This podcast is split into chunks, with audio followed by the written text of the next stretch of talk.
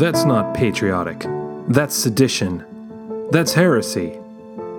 For thousands of years, people have questioned the decisions of their overlords and have been suppressed, sometimes by burning at the stake or machine gun fire, sometimes by secret agents and subversion, sometimes by financial sanctions and sabotage.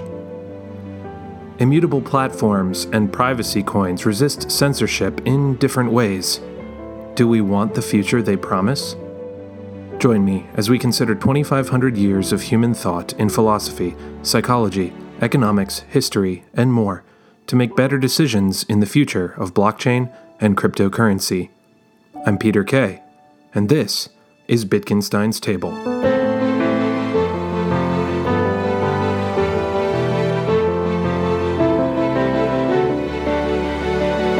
I'm excited to have the podcast on many more platforms now, including Stitcher, Spotify, Google Podcasts, and of course, Apple Podcasts, YouTube, and SoundCloud. There are half a dozen more too, so check your favorite podcast platform and leave a review to help others find Wittgenstein's Table.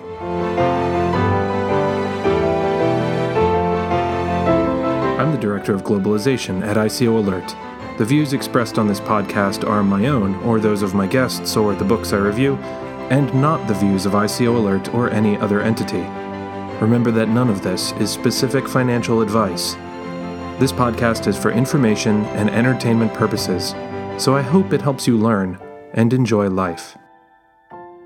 Policing the thoughts of the people has always been a difficult and bloody affair. For most of human history, the mere suggestion that you were guilty of heresy, sedition, capitalism in the Soviet Union, or communism under McCarthy meant death, or at least social death. Whoever holds power believes that their thinking is right, obviously, and that the thinking of all others is wrong and should be suppressed. No major movement has been an exception to this rule. Under Roman imperial dominion, Christians were massacred. Under Christian dominion, Aryans were massacred. Under Islamic Mongol dominion, Christians were first treated well, and then they were massacred after a battle in Turkey went the wrong way and the tolerance of Christians was blamed for the defeat. Violence between religions continues in various ways today in Nigeria, India, the Philippines, Indonesia, and more. But suppressing the thoughts of others isn't just about heresy. It's not just a religious tendency. It's a general human tendency. Governments have long feared those who speak out against their practices. Sedition, they call it. Some in the American colonies were hanged for it. Some in pre-revolution France and Russia were executed for it. As the tide turned in all three countries and the revolutions started to succeed, the murders swung the other way. Suspected Tories were lynched. Suspected monarchists were slain by the guillotine, and suspected czarists and capitalist spies were shot and shipped to Siberia by the thousand. Governments are terrified, and so they decide they must also be terrifying.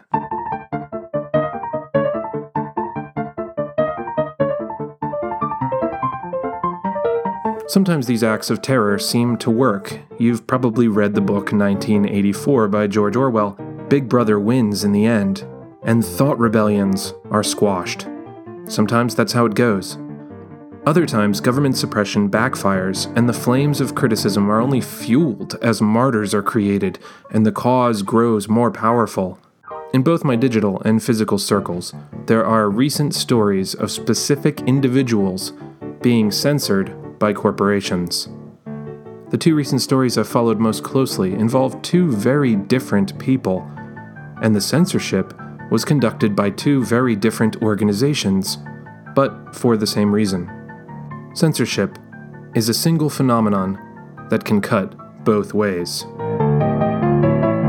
Rob Rogers is one of those two people. He has been a finalist for the Pulitzer Prize for editorial cartooning. For 34 years, since the year 1984. Hey, look at that, 1984 again. Rogers has drawn political cartoons for the press in the Pittsburgh, Pennsylvania area in the United States. Rob Rogers was fired earlier this year, 2018, and the final straw in the story seems obvious: a political cartoon Rogers drew that was critical of United States President Donald Trump.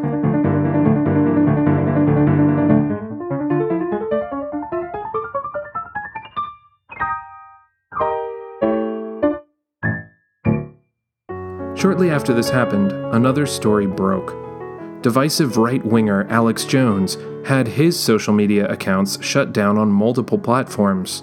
Whereas in the first case, there was little outcry from the right side of the political spectrum, this time, there was little outcry from the left side. Censorship can cut both ways. Politicians and people, fads and fashions, moral standards and sensibilities shift like sand. They rock back and forth from one generation to the next, like pendulums. You might be free from censorship today, but that's no guarantee for tomorrow. Of course, some people argue, and they're legally right about this, whether they're ethically right or not, that private corporations have the right to censor content on their platforms. To take an extreme case, what if Twitter became a platform for neo-Nazis? Or, on the other side, for some genocidal planet-saving cult out of a Tom Clancy novel? And what if this group growth-hacked their way to a position louder than the other groups on the platform?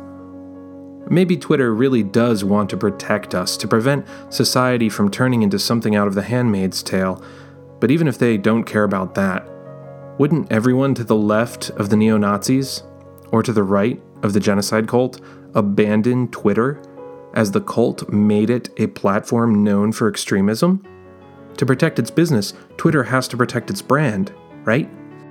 The Pittsburgh Post-Gazette, likewise, has a large number of Trump supporters, or at least Trump sympathizers, among its readership. They'd be risking their place in the already struggling newspaper business if they kept the cartoonist Mr. Rogers on. So perhaps the places we get our media, the places through which we see the world, shouldn't be run by corporations that have to protect themselves. Can we create platforms that are uncensorable? Well, we're trying. Early decentralized social networks are starting to come online, and they resist censorship with permanence.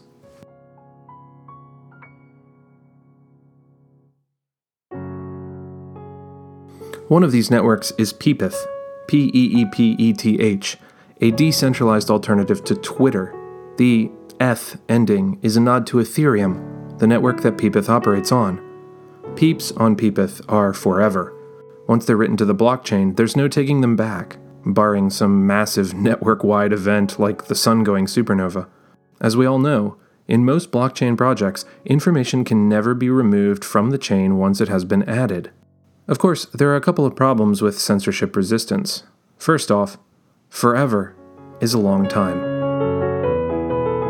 Do we really want to build social networks on a completely unmoderated blockchain, open to any content, posted permanently, posted without moderation, posted forever? I spoke with Bevan Barton, the creator of Peepeth, about this very point. Bevan says, and this is a long quote, "The blockchain's immutability is often misinterpreted as the reason Peepeth exists. It is not. Rather, Peepeth is focused on cultivating mindful engagement and positive contribution. See peepeth.com/about for more on that.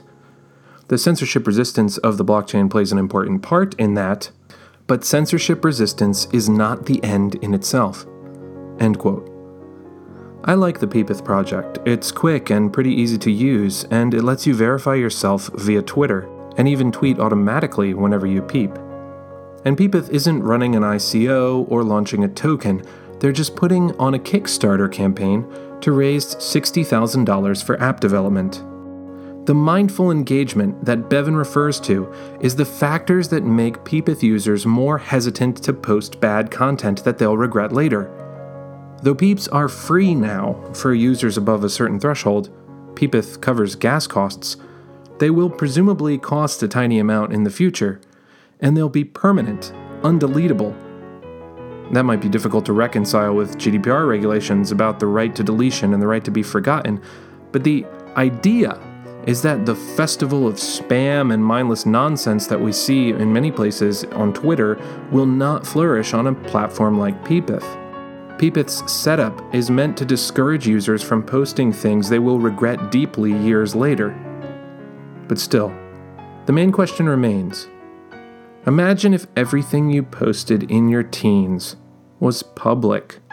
In a future where things are permanent, will people suffer forever for the mistakes of their youth, like the poor suffering souls from a number of Black Mirror episodes? Maybe. Or will society, employers, and investigators become more understanding of posts from years back, as it becomes clearer that everyone has skeletons in their closet, mistakes in their past, and shifts in their views over time? I hope so. So what about anonymous users? With their identity separate from their posts, anonymous users won't suffer from many of the consequences of posting peeps and other content they might regret deeply later. Well, this leads us to another issue. Anonymity unleashes the baser desires of people by eliminating consequences and accountability. What happens in Vegas stays in Vegas. What happens in Westworld stays in Westworld, at least in Season 1. Will anonymity unleash the darkest sides of us? Mm-hmm.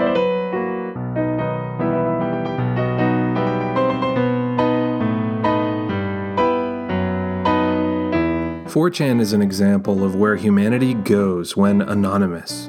And 4chan is far from the darkest place hidden among the various levels of the internet. Peepeth isn't a place that focuses on anonymity, but users can be anonymous if they wish. Bevan says that Peepeth is taking a middle-of-the-road approach that incorporates both censorship resistance and moderation. Here's a much longer quote. A common assumption is that Peepeth.com must be an anything-goes, unmoderated platform because the blockchain is immutable. That is not accurate. Peepeth's decentralized data store is censorship resistant, but Peepeth.com is moderated. It cannot remove data from the blockchain, but Peepeth.com will not display content that violates its code of conduct. Enforcement is transparent because of the open data store, unlike on any centralized platform. So although Peepeth.com can remove content at its discretion, it is accountable to users because anyone is free to audit Peepeth's enforcement of its terms of service. Also, anyone can build and use another front end for the same set of open data without Peepeth.com's permission.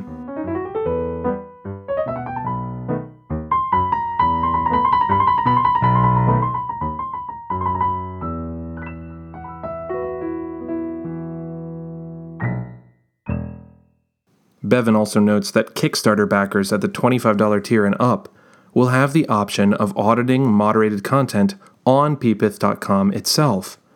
You can find the Peepeth campaign at Kickstarter.com.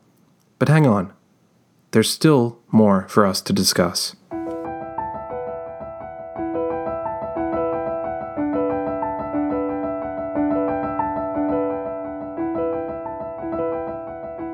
Philosopher Søren Kierkegaard would see another issue with all of this. With social media, everyone becomes an expert, and further leveling of everyone on social media platforms will just aggravate this problem. Anonymity potentially aggravates it even more, but we'll get to anonymity later. Even though our views change over the years, at least they do if we're thoughtful people, we tend to think that the views we hold today are correct, reasonable, and that they are the views we will hold for the rest of our lives. To us, the opinions we hold we often consider to be expert opinions, regardless of whether we're experts or not. Danish existentialist philosopher Søren Kierkegaard wrote about these issues in the 1800s. Kierkegaard is famous for writing about angst and despair and the leap of faith. Well, how did he write about problems with social media and the internet in the 1800s? He was addressing the same problems with the press. His concerns, if correct, are amplified by the internet, which is a much, much easier platform to publish to than the press. Give everyone a platform, and everyone suddenly has an expert opinion on everything. This is especially true with celebrities, Basketball players with speaking platforms have opinions on legal cases. Larry King is consulted for his opinions on blockchain and renewable energy. And people consult with astronauts to see what they think of sustainable fishing or child soldiers in Uganda. But this is also true with non-celebrities. The more your neighbor is on Facebook, the more things he or she will confidently post opinions about. And people with true expertise struggle amidst the noise of the many who don't know what the heck they're talking about. And majority rule, the community voting on which opinions are true and which are not, might not be a good gatekeeper. The majority has often been wrong, and the majority can be cruel. Public opinion, as it's called, is often fickle and full of fallacies. It changes generation to generation, decade to decade, year to year, sometimes day to day. Søren Kierkegaard pointed out that the press created a sense of public opinion. More and more people were able to engage in the political conversation, and that conversation moved from public debates, where people that were making opinions known had things at stake, to private venues, to coffee houses, to bars, to Facebook walls, to 4chan and Reddit threads, to places where people can discuss things anonymously, where people can discuss things without risk, and in many cases, where people can discuss issues which really don't affect them. Issues where they don't have skin in the game. Issues where they have undisclosed or subconscious conflicts of interest. I'm a big fan of thoughtfulness, of thinking through things before stating opinions. But many internet users post replies or even blog posts on topics of monumental importance with no more than a few seconds of thought. Of course, everyone should be allowed to speak, to have opinions, to argue for opinions.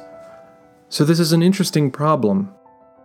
If we create a society where everyone is an expert, whether that means that public opinion rules or that self-proclaimed experts muddy the waters, or both, will human knowledge and progress suffer as a whole?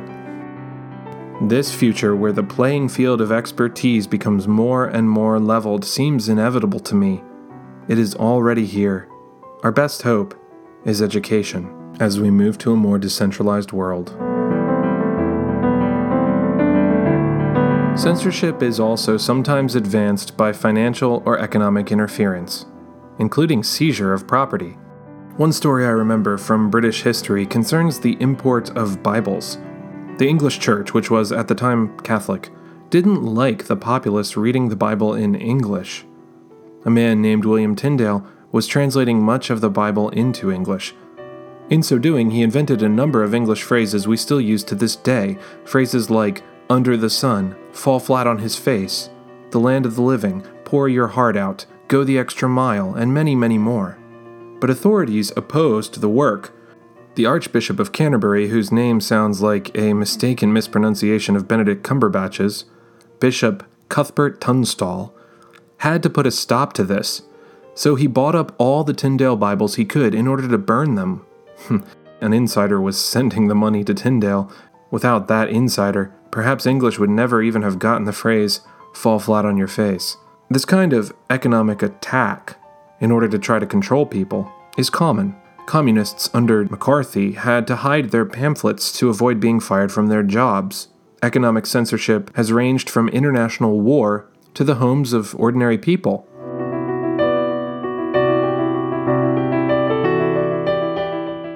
Terrorists in less lawful countries have their bank accounts frozen. YouTubers who say something the platform doesn't like get demonetized. If we could institute financial anonymity, it would prevent the latter, and perhaps also the former.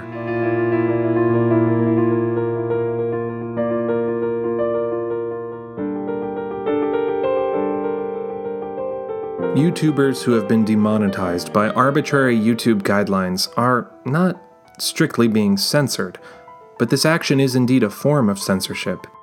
Now there's DTube, a Steemit project. DTube is a decentralized video platform that looks and works much like YouTube, without the threat of censorship and demonetization. I'm starting to post Wittgenstein's Table episodes to DTube, but let's get back to financial anonymity. The government, or other actors, could attempt to take steps to prevent you from making money on DTube, thanks to the transparency of the blockchain involved. They couldn't censor DTube, but they could try to limit your profit from it. That would be an indirect form of censorship. It would reduce your ability or your incentive to post content. So for this and similar reasons, many projects think that transparency needs to take the back seat and let anonymity drive.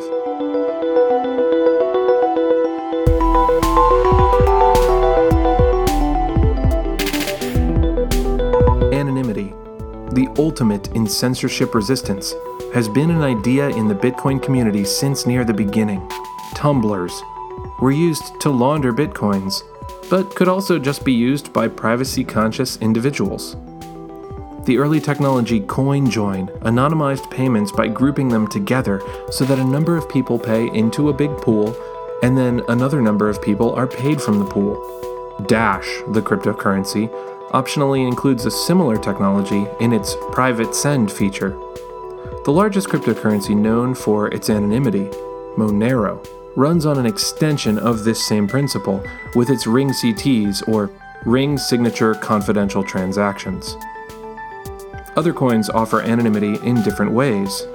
Zero coin technology, adopted by the cryptocurrencies Zcoin and more recently PIVX, severs the story of a coin with each transaction by burning the coin when it's received and then producing cryptographic proof that a coin was burned.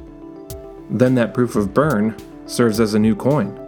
Another privacy coin contender, Zcash, uses ZK snarks, zero-knowledge, succinct, non-interactive arguments of knowledge, where zero-knowledge proofs allow parties to prove to each other that they know things without actually revealing what it is they know. Then there are ZK starks, zero-knowledge, succinct, transparent arguments of knowledge, a more recent development. They will take this even further by allowing this proof without any reliance on a trusted setup, which ZK Snarks relies on. Some of this might sound crazy, but it's made possible with very complex cryptography. Ethereum's Vitalik Buterin has suggested that Ethereum is investigating the implementation of ZK Snarks or ZK Starks. Some cryptocurrencies use Tor to mask IP addresses, and other privacy technologies are in development. One is Mimblewimble, which will be used for the currency Grin once it's released. Mimblewimble doesn't build ring signatures or zero-knowledge proofs on top of a Bitcoin-like system like most solutions. It's privacy from the ground up. In a Mimblewimble transaction, all values are completely obscured. So, no matter which specific technology is adopted, privacy technology is coming. And smart contracts will ultimately be private too. Projects like Enigma are working on this. Accomplishing that will be a feat of engineering, but I believe it will be done. The big cryptocurrencies, Bitcoin and Ethereum, will offer optional privacy before long. It's sort of already achievable with Bitcoin using the right tools. But in order for people to be safely private, doesn't everyone need to be private? To demonstrate what I mean, let's improvise a story.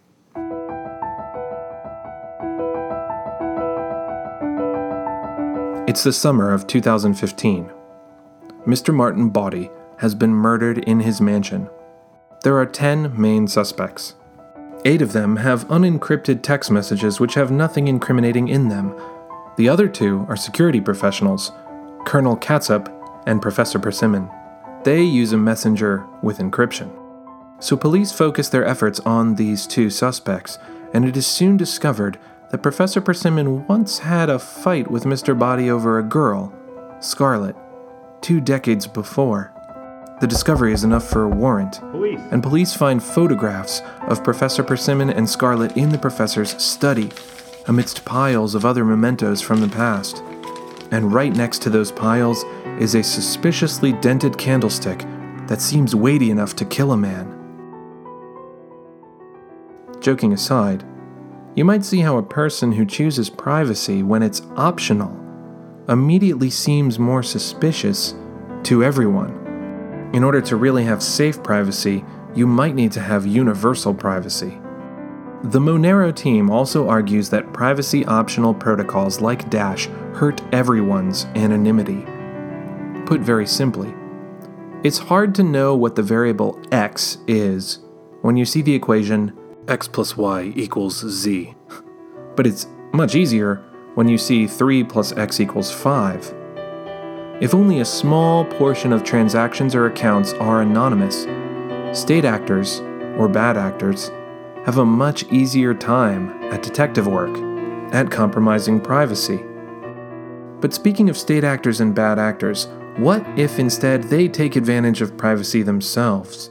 How then will there be any accountability, any investigation, any enforcement of law? It's here that we run into two ideas in blockchain that I think are sometimes at odds: transparency and privacy.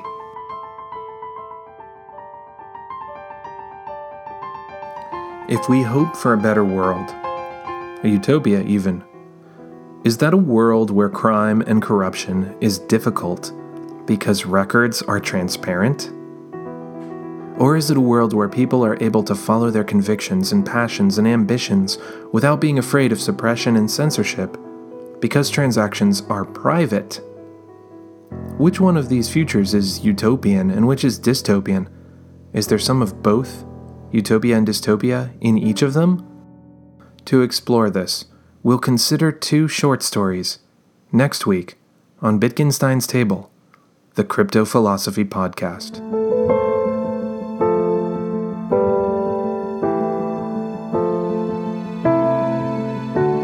Thanks for listening. I'm excited to have the podcast on many more platforms now, including Stitcher, Spotify, Google Podcasts, and of course, Apple Podcasts, YouTube, and SoundCloud. There are 6 more too. So check your favorite podcast platform and leave a review to help others find Wittgenstein's Table. I'm on Twitter, Medium, and Peepeth as Wittgenstein, and I want to hear from you, especially if you have a suggestion for content or you even want to come on the podcast and discuss cryptophilosophy. Wittgenstein's Table and the music on it are researched, written, recorded, and produced by me, Peter Kay, with the exception of the original theme song by Joseph Dickinson and music listed in the show notes. I do perform all of the pieces this week except for the intro, and there were a couple segments of ridiculous improv, but 3 of the pieces were by Cuban composer Ernesto Lecuona. As I mentioned, next week we'll explore a couple of short stories demonstrating a future with transparency versus a future with privacy. Which one should we prefer? Is there a middle ground? Next week on Wittgenstein's Table, the Crypto Philosophy Podcast.